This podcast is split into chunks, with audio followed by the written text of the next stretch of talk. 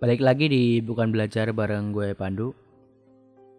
Eh, gue udah nggak ada bayangan eh, PPKM akan berlanjut sampai kapan. Tapi gue orangnya emang nggak suka keluar-keluar, jadi bukan jadi masalah buat gue untuk tetap di rumah aja. Paling ya kalau penting-penting aja gue keluar dan sebenarnya gue orang yang suka untuk jalan-jalan sih, tapi bukan yang cuma sekedar nongkrong di cafe atau mall gitu kecuali Gramedia. Karena gue itu nggak paham apa yang harus gue lakukan ketika nongkrong di cafe atau tempat lain gitu main HP bisa di rumah ngobrol kalau sama temen yang sering ketemu ya bosen gitu kan sekalinya gue jalan biasanya ke tempat-tempat yang jauh ya bisa dibilang mungkin lebih mirip traveling ya kali ya. dan kalau udah traveling pasti gue akan jalan dengan waktu yang cukup lama. Dua minggu sebulan atau bahkan bisa lebih tergantung waktu yang gue punya. Eh gue nggak tahu gimana bisa ada survei kalau sekian persen masyarakat kita tuh ngerasa kesepian selama ppkm ini. Karena gue nggak merasakan kesepian dan menurut gue sendiri rasa sepi dan kebosanan itu kita sendiri yang buat. Kita bisa ngerasa kesepian di dalam keramaian karena kita nggak mau untuk berusaha membuat diri kita nyaman di lingkungan itu entah dengan berbaur sama yang lain atau bersikap bodoh amat gitu sama sekitarnya dan fokus ke diri sendiri. Yang artinya ada banyak cara sebenarnya untuk kita nggak merasa sepi atau bosan. Eh, gue udah sekitar 7 jalan ke 8 bulan lah aktif nulis sama buat YouTube dan tahun ini gue cukup banyak buat hal lain misal animasi uh, gue nyelesain satu naskah dan sekarang lanjut ke novel yang masih gue tulis sebenarnya masih banyak orang di luar sana yang lebih banyak berkarya dalam bidangnya masing-masing dibanding gue. Tapi ada beberapa orang yang merasa minder karena nggak bikin apa-apa. Gue sendiri kan hampir tiap hari nongkrong di Discord bareng teman-teman gue dan mungkin waktu nongkrong itu gue bisa sambil nulis atau bantu dosen. Dan teman-teman gue sendiri pun yang gue tahu ada yang kerjanya sehari itu cuma main doang terus kalau di sortan bilang wah si A produktif gak kayak gue dan sebagainya berdasarkan pengalaman gue emang untuk memulai sesuatu itu nggak gampang karena mungkin kita itu udah berpikir terlalu panjang mengenai masalah yang akan datang. Pendekatan yang gue pakai untuk mengatasi itu adalah mulai dari hal yang gue sukain, yaitu menulis. Dan mayoritas sih emang yang gue lakukan adalah menulis. Dari tulisan itulah baru gue menjamah hal-hal lain untuk mewujudkan pemikiran gue yang udah gue tulis tadi. Mungkin gue harus belajar audio, di mana itu yang gue nggak bisa sama sekali gitu. Gue aja buta nada dan nggak bisa bedain suara fals atau enggak dan dalam membuat sesuatu kita itu pasti sering ketemu jalan buntu yang kalau dalam dunia menulis biasa disebut writer's block kadang writer's block ini yang bikin gue atau orang banyak tuh males untuk melanjutkan nulis lagi. Malam ini nulis misalnya terus ketemu buntu mikirnya ah lanjut besok. Tapi ternyata besoknya sama aja nggak ada perkembangan sama sekali gitu terus dan gak selesai. Dan hal semacam ini nih berlaku di bidang lainnya juga. Mungkin kalian yang suka gambar tiba-tiba nggak mood nggak ada inspirasi dan sebagainya. Ya sesuai bidang masing-masing aja. Untuk ngatasin ini gue biasanya selalu mengerjakan atau membuat beberapa hal sekaligus. Misal ketika gue nulis gue langsung buat beberapa tulisan atau project lain di saat yang sama. Kayak kayak sekarang gue itu masih nulis satu novel tapi gue juga nulis skrip untuk segmen 20 di YouTube gue atau gue ada bikin satu project untuk diri gue sendiri tahun depan. Dengan punya banyak hal yang akan lu kerjakan uh, lu akan punya pilihan mana yang saat ini pengen lu kerjain. Misalnya pas gua nemuin buntu atau writer box di satu tulisan gua bisa switch ke tulisan lain kalau mood gua udah balik untuk tulisan yang tadi gua akan balik ke tulisan sebelumnya dan lanjutin itu. Terus menurut gua lakuin. Tapi dalam melakukan hal ini gue selalu punya target setiap harinya.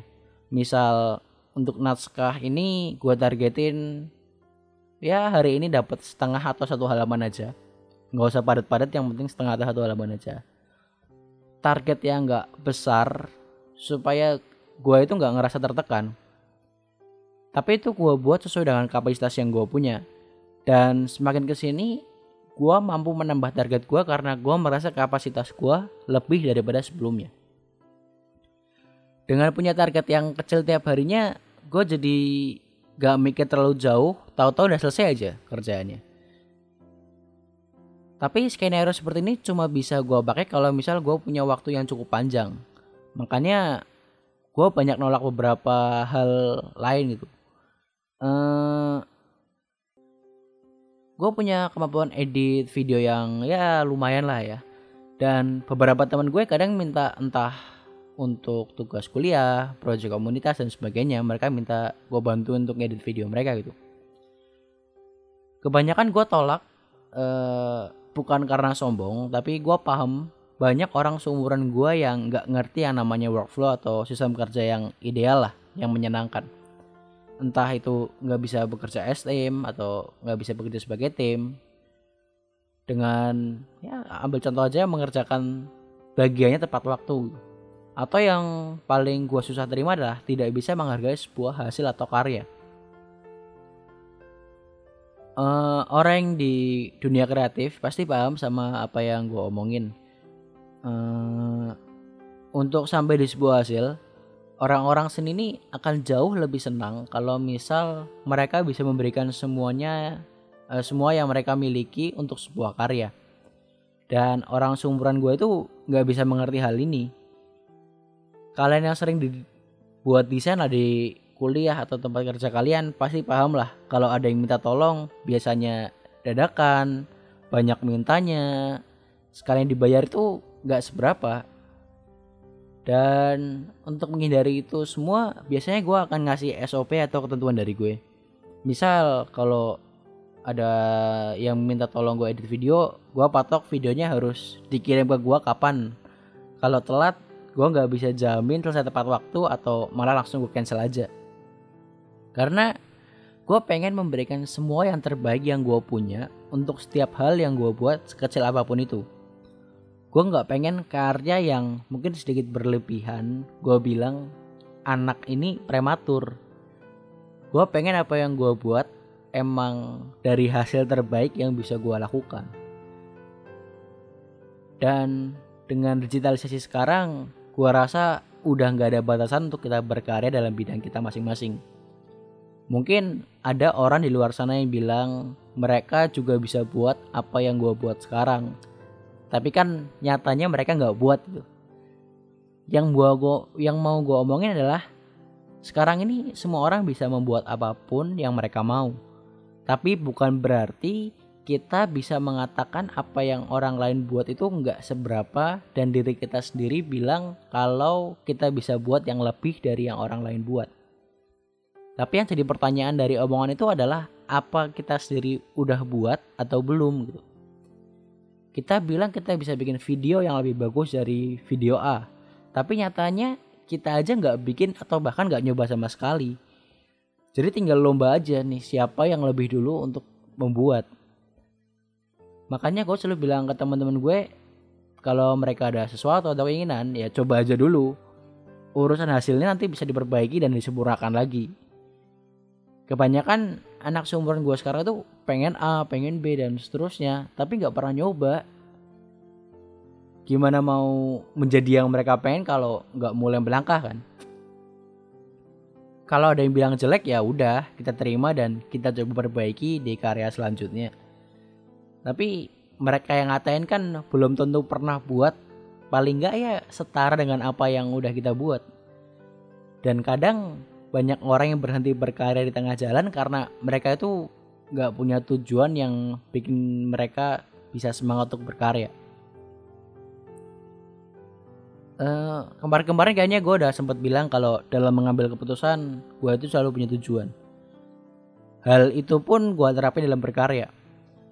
Setiap tulisan yang gue buat itu punya tujuan sehingga semuanya itu bisa gue selesaiin ada hal yang pengen gue sampaikan dari tulisan-tulisan atau video gue. Jadi gue selalu merasa gak sabar untuk cepat-cepat nyelesain sehingga pesan gue itu bisa sampai ke orang lain. Kayak misal gue lagi sekarang lagi nulis novel romance, uh, mungkin tema yang jarang banget gue baca dan isinya banyak yang gue harus pelajarin dari nol. Tapi gue tetap pengen nyelesain secepat mungkin karena pesan dan ceritanya benar-benar gue suka pesan yang gue omongin ke orang banyak dan ceritanya adalah diri tentang diri gue sendiri entah pengalaman hidup atau impian gue yang sampai saat ini belum kewujud. Gue jadi pengen cepet-cepet lihat hasilnya gitu. Uh, mungkin itu aja dari gue. Sampai ketemu minggu depan